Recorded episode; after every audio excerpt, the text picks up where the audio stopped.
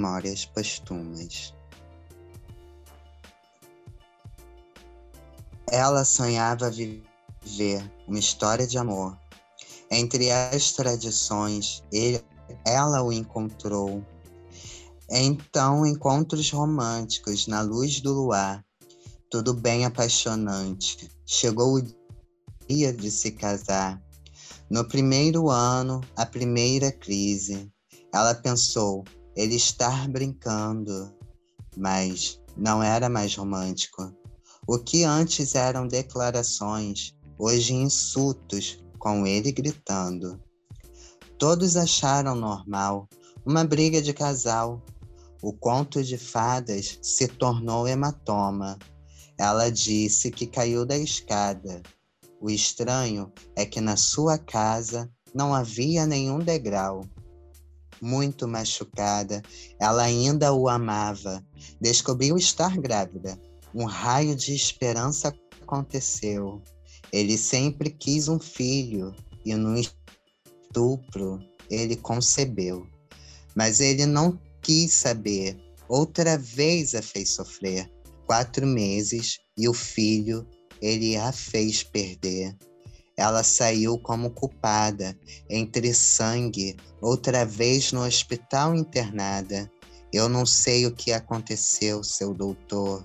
Ela viu que o príncipe em monstro se tornou. Ela decidiu ter ação. Eu te amo, mas quero a separação. Ele não suportou sua masculinidade de ser desafiada. No impulso da viril, virilidade frágil, ela a deu três facadas. Foragido, há cinco anos, outra família ele construiu.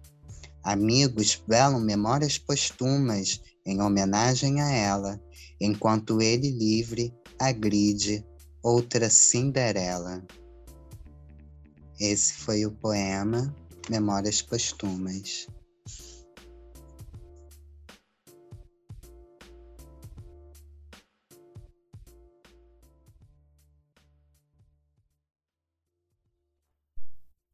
Salve, salve, galera! Ana Luna Voz, trazendo para vocês o podcast Segurando a Manda Preta, com um episódio maravilhoso, incrível. Vem cá, fala com a gente. Está começando agora o quadro Uma Levanta a Outra. Um quadro onde nós evidenciamos uma notícia sobre o tema violência contra a mulher. Uma notícia veiculada no instituto, no site do Instituto Asmina, diz que, abre aspas, Mulheres negras são as que mais sofrem violência doméstica no Brasil. São as que mais denunciam agressões. São as maiores vítimas de homicídio e feminicídio. De acordo com o Anuário Brasileiro de Segurança Pública, 1.206 mulheres foram vítimas de feminicídio em 2018. 61% delas eram negras. E eles contabilizam a soma de pretas e pardas de acordo com a classificação do IBGE. Feminicídio é o termo que define o assassinato de mulheres cometido em razão do gênero, ou seja, quando a vítima é morta por ser mulher. A Lei Maria da Penha prevê mecanismos de denúncia, prevenção e de assistência à mulher em situação de violência doméstica e familiar, mas eles não estão conseguindo proteger as mulheres negras. Fecha aspas. Aí já começa a nossa reflexão, né, de pensar nessa dessa proteção às mulheres pretas e pensar também que em 2018 já tinha um número muito alto, né, de, de violência, de vítimas de feminicídio. De lá para cá esse número aumentou assustadoramente, principalmente agora nesse contexto de pandemia, no contexto de isolamento social. Muitas dessas vítimas não tiveram tempo de denunciar os agressores. Muitas dessas vítimas não, não sabem ou não souberam como ter esse apoio amparado pela lei. Mas, para você que não está ligado muito no tema, vou passar a visão para vocês. O dever da sociedade civil é alertar o fato da violência de gênero, que é um fenômeno global, local. Global porque os algozes e as vítimas estão em todos os locais do mundo. E local, porque a violência ela se manifesta de um lugar para o outro e de acordo com as especificidades culturais e as circunstâncias políticas e socioeconômicas, trazendo muito para o nosso contexto aqui, Baixada, contexto periferia. É, nas regiões de favelas e de periferias, como aqui na Baixada Fluminense, esse fator é ainda mais invisibilizado. Né? Mulheres pretas são as que mais sofrem com essa violência em suas diversas esferas. Essas violências, né? Violência, ela não, não é só a violência doméstica. Tem a violência patrimonial, a violência psicológica, a violência moral e patrimonial. E aí essas mulheres, elas também sofrem, né, além do assédio sexual, dentro dos, dos transportes públicos até o estupro, racismo, machismo, que são os marcados sociais que levam a que tais violências ocorram. E acho que uma das maiores coisas para a gente se pensar é o seguinte: ser mulher, preta, moradora de favela, subúrbio ou periferia, mãe solo e chefe de família são as características da maior parte das brasileiras. São mulheres reais, essas mulheres que estão na base da desigualdade de gênero, de raça e de classe. Como eu disse há pouco, né, esse momento atual, nesse momento, né, atual, nesse contexto de pandemia, a situação fica ainda pior. E essas desigualdades muito mais evidentes, né? E a gente pensa numa política pública voltada para isso, é, no que os direitos humanos também refere muitos direitos humanos também aí nesse contexto. E agora temos aqui conosco a Nil Santos, mãe e fundadora da organização sem fins lucrativos, a MAC. A ONG acolhe mulheres vítimas de violência doméstica. Nil, é, muitas vezes o senso comum ele costuma ter a visão de que a violência contra a mulher é uma coisa e a agressão verbal é outra. Como se, se os dois fossem, né, como se ambos fossem diferentes e ao invés da dependência de um ciclo de, de agressão. É, fala para gente um pouquinho de como você vê essa barreira entre os dois e como a gente pode superar ela. Se você quiser também, fica à vontade para contar um pouquinho da história da MAC. Oi, Ana, tudo bem? É, gratidão tá, pelo convite. Então, Ana, é, eu sofri todos os tipos de violência, né? Que uma mulher possa sofrer. É, a gente está aí comemorando 15 anos da Lei Maria da Penha, né? Então, tem 14 anos que eu quebrei o ciclo da violência, que eu me separei em 2007. É, não existe diferença uma para outra, não. A dor é a mesma. A diferença que possa existir é que o tapa, a mancha roxa, ela sai. Ou você joga uma maquiagem e a violência psicológica, ela vira uma ferida muito grande. E mesmo depois de sarada, ela tem uma cicatriz ali. Então, assim, de todas as violências que, que eu passei, e, e as que, que mais me doeu, que mais me doeram foi a violência é, psicológica, que passei muitos anos é, vivenciando isso né, na minha cabeça, e a violência sexual que também é, dói muito. É, infelizmente, uma sociedade que nós vivemos, né, até, tanto que até pouco tempo, é, você chegar na delegacia para denunciar uma violência psicológica, você não tinha, passava por inúmeras perguntas constrangedoras e, dependendo da pessoa que está à frente dessa DEAN, ele nem colhe seu depoimento, né? Hoje não, hoje a gente lutamos e garantimos que essa mulher que sofre a violência psicológica ela possa ser ouvida. Mas ela fere muito, ela dói muito e ela é muito difícil de sarar, porque você pode quebrar o ciclo da violência e carregar com você aquele tempo todo aquela dor. É, você se depara com uma cena, você chora, você você vê algumas coisas que vai lembrar aquilo que você está vivendo, você tem dificuldade de se relacionar E é palavra que machuca, porque isso é uma agressão muito grande, entendeu? O pior de tudo, né? Que muitas das mulheres que sofrem a violência psicológica, ela tem mais dificuldade de quebrar o ciclo da violência do que aquela que é agredida. Porque eu não sei, elas ficam tão presas àquele relacionamento que elas não, elas levam muito mais tempo para entender que, que o que elas estão vivendo né, é uma relação abusiva, é uma perca de direitos, sabe? É uma perca do, da vida dela. Então, a MAC, ela surge nesse, nesse sentido, sabe?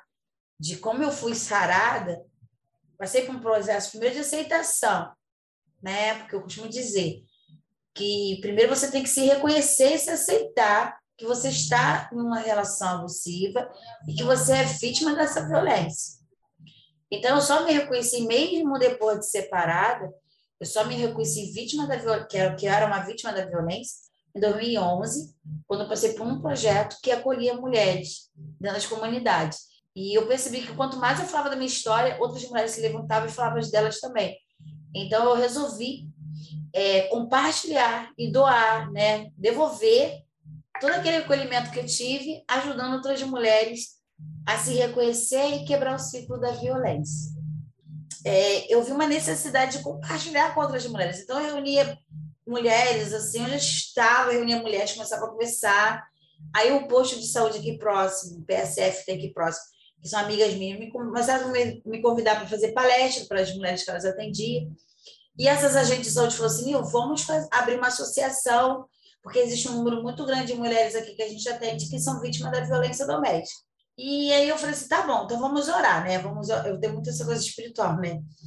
Se for de Deus, Deus vai dar um sinal, a gente vai se reunir, vamos montar a associação.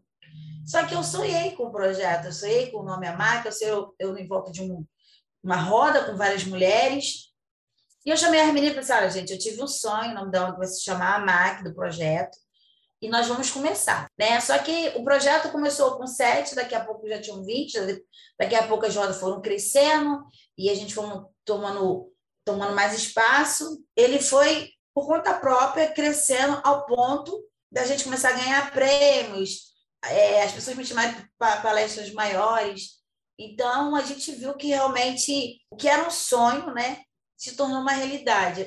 Maravilha, Nil. É, nesse mês, né, nós estamos no mês de agosto. O mês de agosto ele é voltado para os debates sobre a violência doméstica e como a AMAC prepara os debates né, e as demais atividades para esse mês. Não que nós precisemos né, de um mês específico para um tema que nós devemos abordar todos os dias, mas foi escolhido né, um mês para isso. E como, como vocês, né, como instituição, se preparam para essas atividades? Então, a gente começou a, a trabalhar o, o Agosto Lilás em 2018, que foi um convite para uma palestra. A palestra deu tão certa ali, foi tão provocativa, que a gente descobriu que dentro daquela empresa existia um assédio é, moral. Começou as mulheres se levantar e apontar né, a situação da empresa. E a gente descobriu que o problema que a gente achava que estava na sede estava em toda a empresa. E ali ficou implantada uma proposta para aquela empresa eles trabalharem isso, e até hoje eles trabalham essa questão. E a gente percebeu o quanto era importante trabalhar essa data, né? A gente sabe que é só uma data simbólica, porque a, o problema está aí diariamente, mas fazer com que essa data cresça mais como outras datas, né? E que a gente possa divulgar mais. Então, hoje, a gente, o que, que a gente realiza? Palestra nas escolas. A palestra desse ano é o impacto é, que as mulheres vítimas de violência doméstica sofreram no isolamento. Nil, eu te agradeço imensamente pelo tempo e a disponibilidade de estar aqui gravando com a gente. É, e uma última pergunta: como as mulheres precisam de um apoio, elas podem chegar até a MAC? Como funciona esse acolhimento? Então, com a questão da pandemia, a gente passou a utilizar muito as redes sociais, né? E a rede social é legal porque você não alcança só o seu estado. Vamos atrás da rede para saber como essa mulher pode ser atendida no seu estado ou no seu município. Então, através do nosso Instagram, do nosso Facebook, do nosso número de WhatsApp, é o 21998078422, a gente dá esse primeiro é, atendimento de acolhimento. Se for mulheres aqui do município Duque de Caxias, a gente recebe aqui na ONG e direciona para os equipamentos do município do estado. E quando é de outro estado, a gente direciona ela para os equipamentos na sua região. E temos aqui também hoje a Ana Cláudia Soares, é, tem 40 anos, moradora de Duque de Caxias, gestora administrativa formada pela Universidade Estácio de Sá, em processos gerenciais, prestadora de serviços, divorciada, voluntária da AMAC. Olha, essa parte é a mais incrível de todas. É praticante amadora de atividades físicas, corrida de rua, funcional, trilhas e rapel. Eu amei. Ana Cláudia também, ela foi vítima de um relacionamento abusivo e hoje ela vive uma, uma história muito linda de transformação, sendo uma mulher independente e ajudando, empoderando, levantando todas as outras mulheres com seu exemplo de vida. É, Cláudia, segura a mão da treta aqui e diz qual a importância das redes de apoio para a mulher vítima de violência e quais os impactos principais que essas redes causam na, na vida dessas mulheres. Mas aí deixo aberto também para você contar um pouco da sua história e o ponto principal, talvez, é como foi para você sair desse ciclo de relação tóxica. Olá, Ana Luísa, tudo bem? Prazer estar falando com vocês, estar participando dessa conversa. É, eu, em 2016, conheci a AMAC através das atividades físicas e foi uma época em que eu estava assim ociosa na minha parte de trabalho e eu via a empolgação da Nil falando sobre o trabalho da ONG, sobre o voluntariado e aí naquela ocasião eu quis conhecer o que, que era aquilo e quis doar um pouco do meu tempo. Foi para mim um divisor de águas porque eu eu fui motivada a doar é, aquilo que eu sabia dentro da parte administrativa. E quando eu passei a frequentar a ONG e eu passei a ouvir aqueles relatos e a entender como que aquilo funcionava, eu, eu me vi dentro daquela condição daquelas mulheres, em uma situação diferente.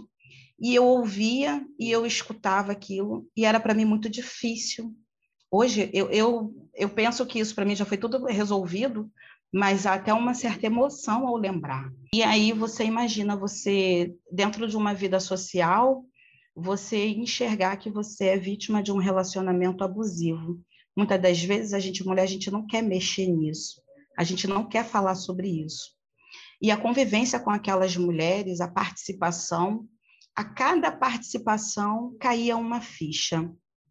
E foi muito importante porque eu passei a modificar muito o meu comportamento quando eu entendi aquele ciclo que eu vivia. Confesso que eu tentei mudar algumas coisas porque eu fui vítima de um relacionamento abusivo dentro da violência patrimonial psicológica. E as pessoas dão muito mais valor para a violência contra a mulher, a violência que é física aquela que você vê as marcas externas, mas aquilo que é interno, que faz uma destruição, não só na vida da mulher, mas como na família ao redor, é muito desafiador, né? E aí foi assim, eu me identifiquei e eu com vergonha fiquei quieta, né? E eu tentei mudar algum comportamento em mim, tentei mudar até algum comportamento no meu parceiro. Mas em determinada situação, a minha família foi muito atingida por conta desse convívio é, nocivo. E eu já tinha todo o conhecimento daquilo que estava acontecendo comigo. E esse conhecimento só me veio através da rede. E eu tive dentro da rede, dentro da ONG, a ajuda psicológica. E ali o meu chão abriu, ali já havia, se eu for contar os relatos da violência que eu vivi, que eu me permiti viver durante muitos anos, hoje em dia eu não gosto nem de falar porque eu considero até vergonhoso, porque muita coisa a gente se permite. Eu costumo dizer que quando você está dentro de um relacionamento abusivo, dói ficar e dói sair. Mas quando você sai, que você vive o teu processo, que você se fortalece, que você amadurece, é algo assim surpreendente. É o que eu vivo hoje Cláudia, sua história é muito linda. É, eu, eu até me emocionei aqui. É, é eu tô sem palavras, na verdade, porque é muito, é muito lindo, é muito interessante nós ouvirmos histórias assim, é, porque infelizmente, né, tem, tem muitas que, que não dá tempo da gente escutar, né? Cláudia, eu te agradeço imensamente por esse relato por esse tempo dedicado a nós. Um abraço enorme. Muito obrigada por compartilhar a sua história. Para continuar segurando a mão da preta, agora nós vamos trazer para a roda a Flávia Cruz, psicóloga negra, 43 anos, moradora da Baixada Fluminense também. Olha que maravilha. É, a Flávia atua como psicóloga clínica e palestrante é graduada pela Uniswan e pós-graduada em Criminal Profiling. Olha que lindo meu inglês, hein?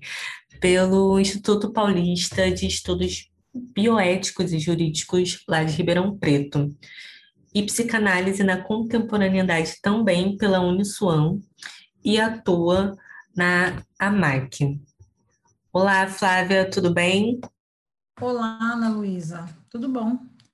É, estou muito feliz, né, de poder participar desse evento, desse projeto muito lindo, segurando na mão da preta, né, que isso aí traz muito a nossa realidade, nós, mulheres negras, verdadeiramente precisamos que alguém nos ajude, né, a avançar, até mesmo segurando nas nossas mãos, porque na maioria das vezes as pessoas até seguram nas nossas mãos, mas depois eles soltam. E aí as mulheres pretas, negras, ficam perdidas no meio da situação. Exatamente, é super importante, né, esses projetos que nos acolhem. Flávia, é, conta pra gente de como você acha, até pela sua profissão também, é, que nós podemos facilitar essa adesão de mulheres vítimas de violência é, a grupos de apoio psicológico e como a gente pode garantir também que a voz dessas mulheres tem, tem hoje, né, que, que essas vozes continuem a crescer e a provocar essas mudanças. Então, Ana Luísa, o que, que acontece? Na minha vivência, né, é, eu já lido com a violência doméstica desde a infância. E isso veio trazendo um despertamento muito grande para mim, enquanto adolescente e até mesmo enquanto mulher e agora esposa, né? E, na maioria das vezes, essas mulheres, elas não se percebem nesse lugar de violência. E, devido à minha atuação na instituição AMAC, ali eu pude me apropriar dessa situação de violência doméstica, é, trabalhando, lidando com essas mulheres.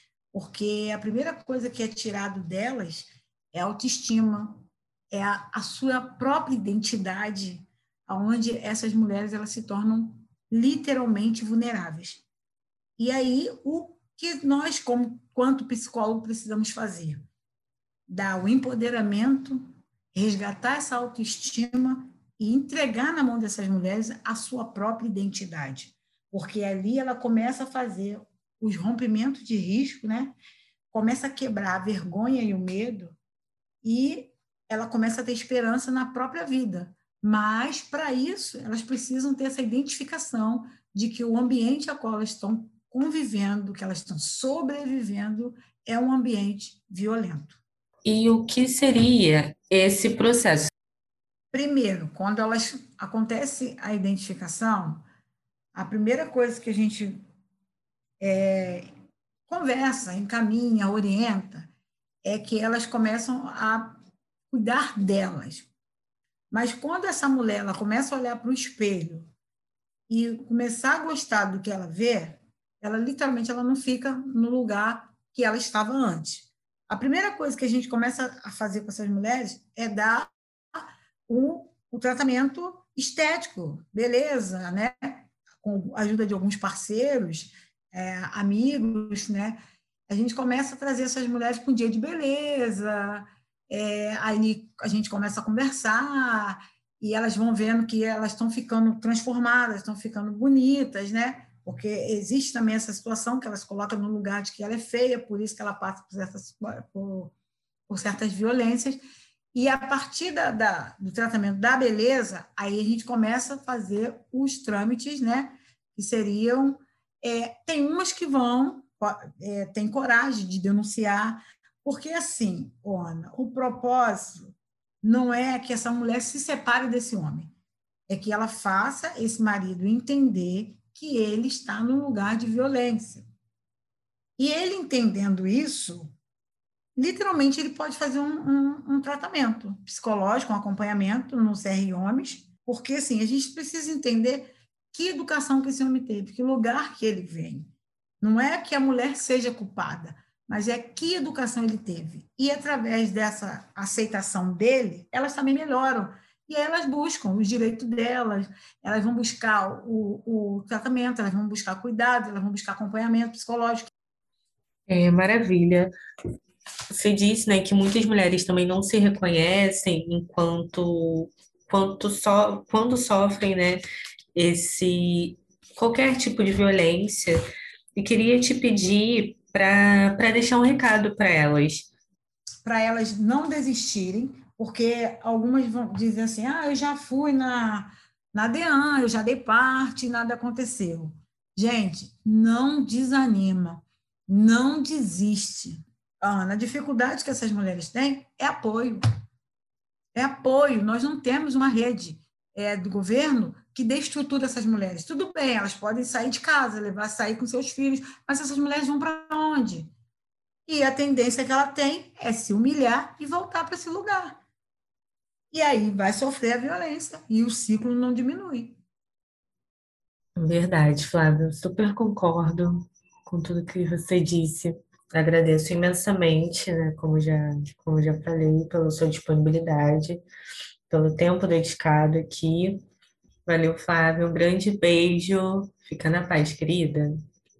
Mas, continuando nessa linha de pensamento, vamos chamar para a roda agora a Aline, Aline dos Anjos, que é moradora da favela Pantanal, em Duque de Caxias, que é jovem, uma jovem negra e mãe, Aline maravilhosa.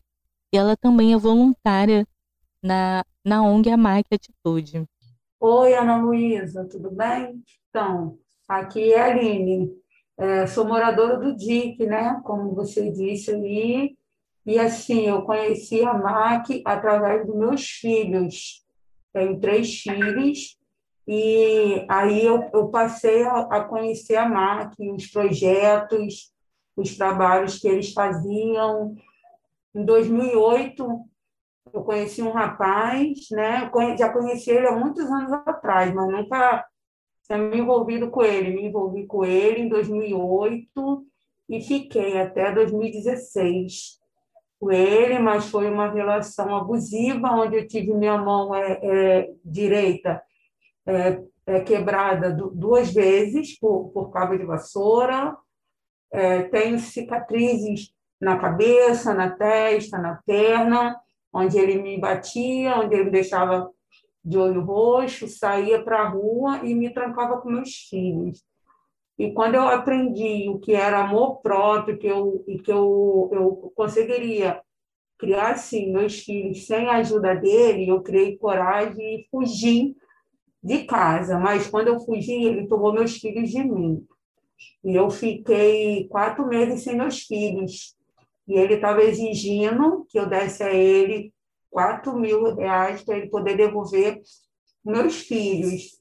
E, então, eu, eu preferi dar um tempo e sumir. Me enfiei na casa de uma tia minha, no juramento, porque eu não queria dar ele dinheiro, senão ele ia sempre ficar fazendo essa chantagem comigo. Aí, quando foi em 2018, eu conheci um rapaz, onde estamos juntos até hoje, um rapaz que me respeita, não me agride, não grita, não levanta a mão para mim. E estamos juntos até hoje. E, e, casamos tem pouco tempo. E a MAC, aqui na MAC, eu aprendi muita coisa em relação a, a relacionamentos agressivos, que eu não sabia o que, que era, né? pelo fato de ter levado um relacionamento é, durante oito anos, apanhando e sendo presa dentro de casa, eu não sabia o que, que era isso. Mas hoje em dia, graças à MAC, eu, eu aprendi, minha vida mudou muito. Aline, como você acha que é, nós podemos inspirar outras mulheres periféricas e faveladas? Né? Digo mais por você também, que já teve essa experiência com relacionamentos abusivos, né? Como você acha que essas jovens, essas mulheres podem ser inspiradas até mesmo a sair desse, desse tipo de relação? No começo é difícil, né? Elas acham que ama igual eu achei. Até o dia que a gente começa a abrir os olhos. É, elas têm que buscar ajuda, não ficar calada. Muitas têm medo né, de, de pedir ajuda, de gritar, assim como eu tinha, eu apanhava calada, Quanto mais ele batia, mais ele gritava que era para mim ficar quieta, não fazer escândalo para ninguém ouvir. Então, eu não falava nada, até o dia que eu conheci uma pessoa e essa pessoa foi me, me ensinando. Se ele fizer isso, você tem que é, é, falar, gritar e pedir ajuda. Então, eu acho que elas têm que ir atrás, pedir ajuda e, assim, e conselhos né? Porque eu acho que elas sozinhas, elas não vão conseguir sair, né, desse relacionamento abusivo. Mas se elas tiverem ajuda, um, um ombro amigo, assim como eu tive, elas conseguem sim, né? Basta é, a gente vive no sofrimento até onde a gente quer. Basta a gente tomar uma posição na nossa vida, né? E que elas tenham a atitude que eu tive de não querer mais apanhar, de não querer mais essa vida de viver presa, onde ele saía com os amigos dele e eu ficava dentro de casa. E o meu, o meu, meu dinheiro, meu salário que eu recebia na creche, que eu trabalhava lá em Realengo, né? Porque, na verdade, eu, eu vim de Realengo. Eu vim para cá, eu vim de lá a corrida dele, porque onde ele me via, ele me batia, ele fazia um, um auê na, na, na, na minha vida. Até os meus filhos para ir para a escola eu não, eu não levava, porque ele me seguia no meio da rua e me, me, me, me batia. Então, eu dependia do meu pai e das minhas irmãs. Então, assim, se elas tiver alguém da família que apoie e ajude, elas conseguem sim, assim como eu consegui.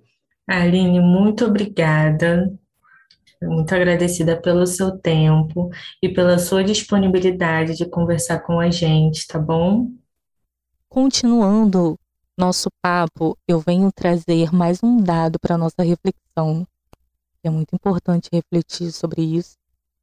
É, na Baixada Fluminense, o risco iminente de feminicídio ele se faz presente em diversas áreas demarcadas pela ausência do poder público e pela presença de milícias. O boletim Iniciativa Direito à Memória e Justiça Racial, primeiro semestre desse ano, Feminicídios e as Milícias da Baixada Fluminense, ele diz o seguinte pra gente. Em 2020, a cidade de Nova Iguaçu liderou o ranking das mortes de mulheres, com 32% dos casos de feminicídio, seguindo por Belfor Roxo, com 26%, esses dois municípios superaram Duque de Caxias, que historicamente possuía as maiores taxas de feminicídio e violência contra a mulher na Baixada. É, eu fico muito emocionada porque esses dados né, traz, traz aí uma que é importantíssimo pensar como nós podemos fazer para mudar a realidade, né, mudar a história de, de muitas mulheres, né, é importantíssimo. poder público, a gente entende que é muito difícil de ter acesso, do poder público ter acesso a essas, a essas áreas, principalmente as áreas que são comandadas pela milícia, mas é necessário muito que seja feita uma política pública, que se aplique uma política pública para esses lugares, esses lugares de difícil acesso também. Né? Muito importante pensar nisso, como nós, enquanto cidadãos, podemos mudar a realidade de muitas mulheres que sofrem violência nas diversas esferas. Galera, o podcast Segura na Mão da Preta sempre vai prezar pela democracia e a diversidade de falas e opiniões. Por isso, nós decidimos coletivamente convidar alguns homens para nossa roda e debater ainda mais sobre esse tema. Vamos chamar agora o André Luiz Fernandes, morador de Caxias, autônomo, casado com Cristiane e pai do Davi. André, antes de mais nada, já te dou meu olá, se está tudo bem, e já lanço minha pergunta para você. É, muitos homens não se enxergam como um possível agressor e acabam naturalizando a violência. E eu quero saber qual a sua opinião sobre isso. É, primeiramente, agradecer essa oportunidade, né? Cumprimentando todo mundo aí. Olá, tudo bom, gente? Bom, começando o seguinte: muitas das vezes nós temos atitudes que muitas das vezes a gente mesmo não enxerga. Quem enxerga é mais os de fora. Aí a pessoa fala assim: em que ponto você era agressivo? Você batia? Não. Você é, é, quebrava alguma coisa? Não. Mas o que você fazia? Palavras. Palavras, às vezes, é como meu pai sempre dizia, tem mais poder de que a, certos, assim, entre aspas, espancamento. Por quê? Porque a palavra ela vai é, é, é, destroçar a pessoa, ela destrói a moral da pessoa, a imagem da pessoa. O bater também, mas a palavra parece que não, mas ela tem muito poder. E assim, eu percebi que eu estava sendo muito violento na questão da palavra, quando realmente a minha esposa ela falava do que ela realmente sentia. Ela chegou a sair de casa, depois voltou, graças a Deus. E ali eu pude perceber realmente, Ana Luísa, que é, é, palavras têm poder. Porque se alguém chegar para mim e falar assim, você é um inútil, eu não vou gostar, eu não sou inútil. Eu posso não saber fazer aquilo ali que você sabe fazer, mas eu tenho outros dons que eu posso estar tá contribuindo. Mas aquela palavra inútil, ela pode acabar, assim, é, me destruindo. Então, a mesma coisa estava acontecendo aqui em casa. Não é fácil você chegar para uma mulher a mulher às vezes quer te mostrar uma coisa aqui, ó. Ô, Benzinho, tá bonito esse vestido? Cara, você tá horrível com esse vestido. Não, meu amor, tá bonito, tá? Olha, eu posso dar uma sugestão? Por que você não bota uma fita? Entendeu assim? É com aquela palavra de, de, de, de, de, de incentivo. Não, você tá linda. Eu comecei a perceber quando realmente a minha esposa falou que queria sair de casa. E ali eu pude ver o seguinte, cara, o que, que eu tô fazendo?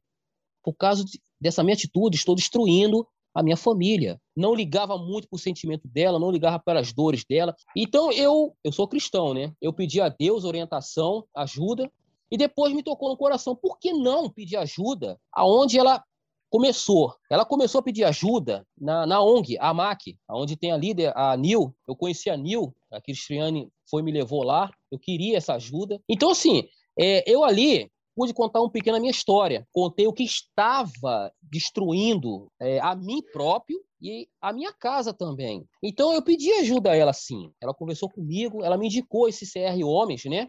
Então, assim, eu fui, aceitei esse desafio. Falei, por que não? Eu passei esses anos todos, esses primeiros cinco anos maltratando ela, por que, que agora, poucos meses, eu não posso ir lá para ver o que, que, é isso? Eu vou lá e fui. Então, eu, eu fiquei lá esses meses, olhando, escutando, e a minha oportunidade chegava, assim, de falar também, e eu expressava lá, e eu comecei a desenvolver é, outras ideias de que realmente é o casamento. Não é fácil, eu confesso a você, não é fácil para ninguém, né, em muitas coisas. E eu ali aprendi, Ana, aprendi isso.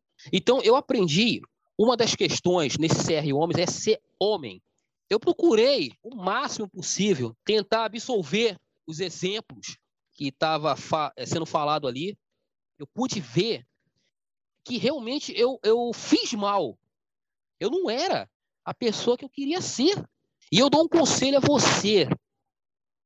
que está ouvindo esse, essa minha pequena história, não faça os mesmos erros que de repente você viu o seu pai, sua mãe, seu primo, sua prima, seus tios fazer. Não cometa esse ato. Se você está vendo que está sendo difícil para você, não é vergonha, não é vergonha você chegar, chorar, pedir uma pessoa mais próxima a você ajuda, você procurar uma ONG, procura ajuda, não é vergonha. Não é vergonha chorar. Não vai deixar de ser homem se chorar, não vai deixar de ser homem. Isso não é fraqueza. Isso se chama, sabe o quê? Sentimento. E foi isso que eu aprendi lá, Ana. Se você precisar, não tenha vergonha. Eu aprendi muito. Eu espero que eu tenha é, contribuído é, para que as pessoas entendam essa pequena história e tire como exemplo. André, eu quero te pedir muito obrigada pelo seu tempo e pela disponibilidade de estar gravando aqui com a gente, de estar passando esse relato maravilhoso essa superação sua também, né? Muito obrigada, querido. Não, eu que agradeço, Ana. Muito obrigado a vocês é, por essa oportunidade mais uma vez, né? Desse trabalho lindo de vocês. Eu que agradeço, né? Muito obrigado. É, após ouvirmos a entrevista do André, surgiu também a oportunidade de conversarmos com Paulo César da Conceição, que é cidadão de Caxias, marido da dona Viviane, pai de três meninas, estudante de psicologia pela UERJ e é coordenador de, do Centro de Referência ao Homem, que fica localizado em Duque de Caxias. É, Paulo, segura aqui na mão preta e explica para gente o que é o Centro de Referência ao, do Homem, né, que pouquíssima gente conhece, é de extrema importância também nesse momento, Vai lá, Paulo, fica à vontade. Olha, eu quero cumprimentar vocês todas. Segurando na mão da preta, eu posso responder que o Centro de Referência do Homem, aqui no município de Caxias, se apresenta enquanto uma política pública de enfrentamento à violência doméstica e familiar contra a mulher. São homens trabalhando com outros homens pelo fim dessa violência que vem assolando a nossa sociedade. Hoje nós trabalhamos com esses três eixos: a responsabilização jurídica, fazendo com que o homem compreenda que violência contra a mulher é crime, sobretudo violação dos direitos humanos das mulheres. O segundo, prevenção da violência, onde nós ecoamos as nossas vozes, e esse podcast aqui auxilia também nesse trabalho de disseminar e de é, é, ampliar e ecoar essa voz de que existe é, possibilidade de resolvermos os conf nossos conflitos sem o uso da violência e a promoção da saúde do homem, para que esse homem também ele possa ser incluído, inserido dentro da sua própria família, no cuidar da, de si e cuidar dos outros. Então, basicamente, este é o centro de referência do homem. Homens trabalhando com outros homens pelo fim da violência contra a mulher. Dentro dessa, dessa visão profissional, né, desse tempo que, que você já está coordenando lá, é, o que leva o agressor a cometer os diversos tipos de violência? Olha, são vários fatores, mas os que eles apresentam é, primordialmente, eles não se percebem como autores de violência, como alguém que está cometendo um crime. A percepção que esses homens têm quando eles chegam para a gente é que, a, é que seja algo natural. Por quê? Porque, historicamente, ele vem vendo os seus avós, né? o seu avô agredindo a sua, a sua avó, o seu pai agredindo a sua mãe. Então, ele vai, através desses modelos negativos, é, interpretando como se aquela violência produzida fosse algo natural. Então, no primeiro momento, quando esses homens chegam, sobretudo pelo judiciário, eles chegam assim, é, se sentindo assim, muito injustiçados, porque eles não compreendem que aquilo que eles cometeram foi uma violência. Um dos avanços da própria Lei Maria da Penha foi definir o que é violência doméstica, porque quando a gente fala de violência, é, meio que automaticamente vem à nossa mente, é, de forma primeira, é, a violência física. Mas a lei ela vai dissecar sobre isso, né? que não apenas a violência física, mas a violência psicológica, a violência patrimonial, a violência moral e a violência sexual também são violências. É, e aí a gente vai debater e discutir é, é, essas temáticas. Agora, é importante salientar, é, nós não compactuamos com nenhum episódio de violência que é produzida contra a mulher. É, a nossa abordagem acaba sendo uma abordagem feminista e uma abordagem responsabilizante, onde que o homem possa compreender que aquelas atitudes são fruto das escolhas dele. Porque os homens, se eles chegam para ali para o centro de referência do homem, é, culpabilizando e responsabilizando a mulher. E nós, é, através do diálogo, através das técnicas que utilizamos, é, levamos esse homem a compreender que aquela violência está sendo produzida e reproduzida e por escolha dele e ele pode fazer outras escolhas e abrir um campo de, de possibilidades. Chegamos ao fim do nosso podcast Segurando a Mão da Preta. Muitíssimo obrigada pela participação de todas as pretas e pretos que concederam entrevista. É, gratidão a Nil, Aline, André, Flávia, Paulo e Claudinha. É, nós amamos demais o tempo é, que vocês tiveram e dividiram aqui as histórias é, e elucidaram todas essas explicações. E muitíssimo obrigada mais uma vez pelos, pelos nossos encontros e esperamos que você, ouvinte, tenha entendido realmente sobre esse tema. É um tema muito sensível e saiba de verdade que tem uma solução.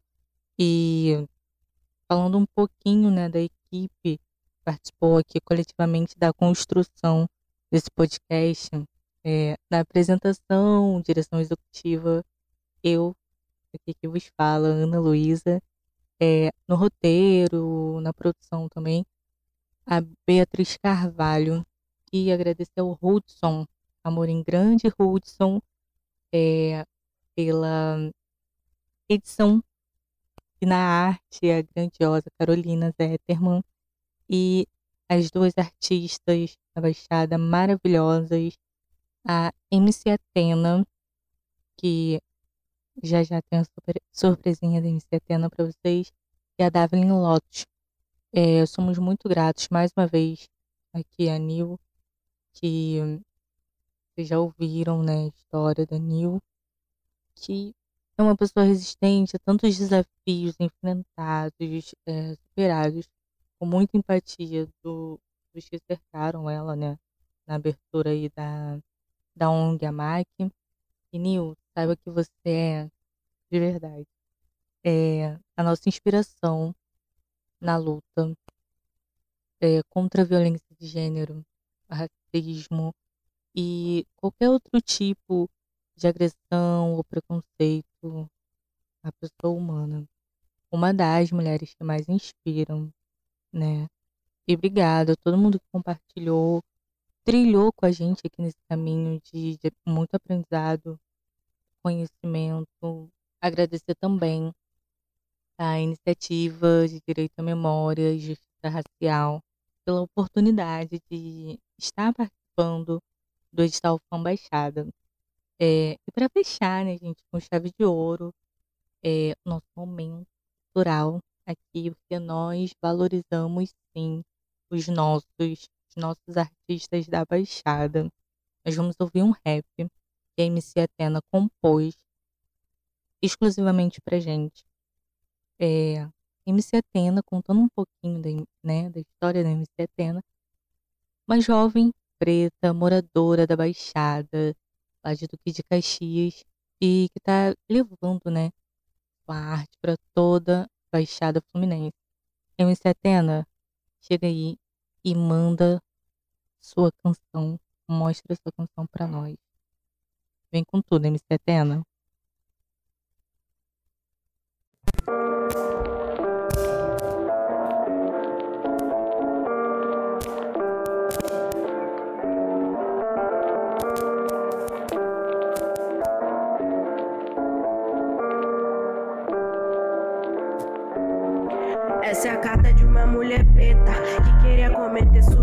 Suicídio. Já morri queimada, esfaqueada, mas ainda apareço em vídeo. Já vi uma engatilhada. E um assinado de homicídio. Morri várias vezes só nesse mês. Nenhuma foi no meu domicílio. Mas essa é a carta de uma mulher preta que queria cometer suicídio. Já morri queimada e esfaqueada. Mas ainda apareço em vídeo. Já vi uma arma engatilhada. Um assinado de homicídio. Morri várias vezes só nesse mês. E nenhuma foi no meu domicílio. 2009, 8 de idade, não via a verdade no que eu via. Roxo nos olhos de quem me criou. Ficava mais forte a cada dia, depois que a bebida passava. As desculpas vinham, descendo com sangue e água fria, no ralo da pia. Cresci com uma mulher muito forte, que sempre pensou que ela era fraca. De madrugada sempre chorava, com medo do medo que ela carregava. Promete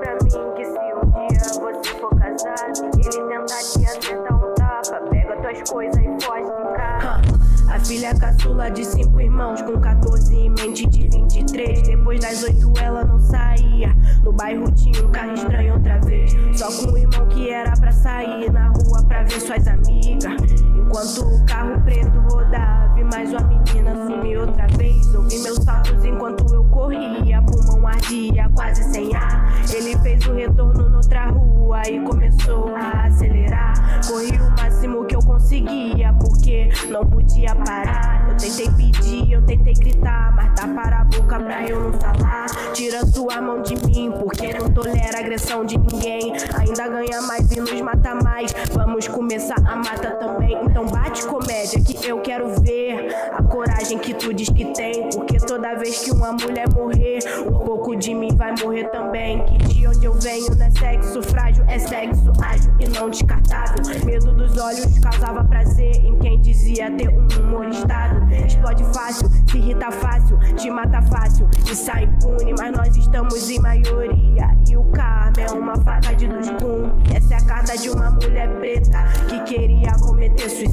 Já morreu queimada e esfaqueada, mas ainda apareceu em vídeo. Já vi uma arma engatilhada e um assinado de homicídio. Morreu várias vezes só nesse mês e nenhuma foi no seu domicílio. Essa é a carta de uma mulher preta, assassinada por ser mulher. Morreu queimada e esfaqueada, mas todas as vezes ficou de pé. Vi uma arma engatilhada tentando matar o que ela é, mas ela nunca abaixou sua voz e não vai abaixar sua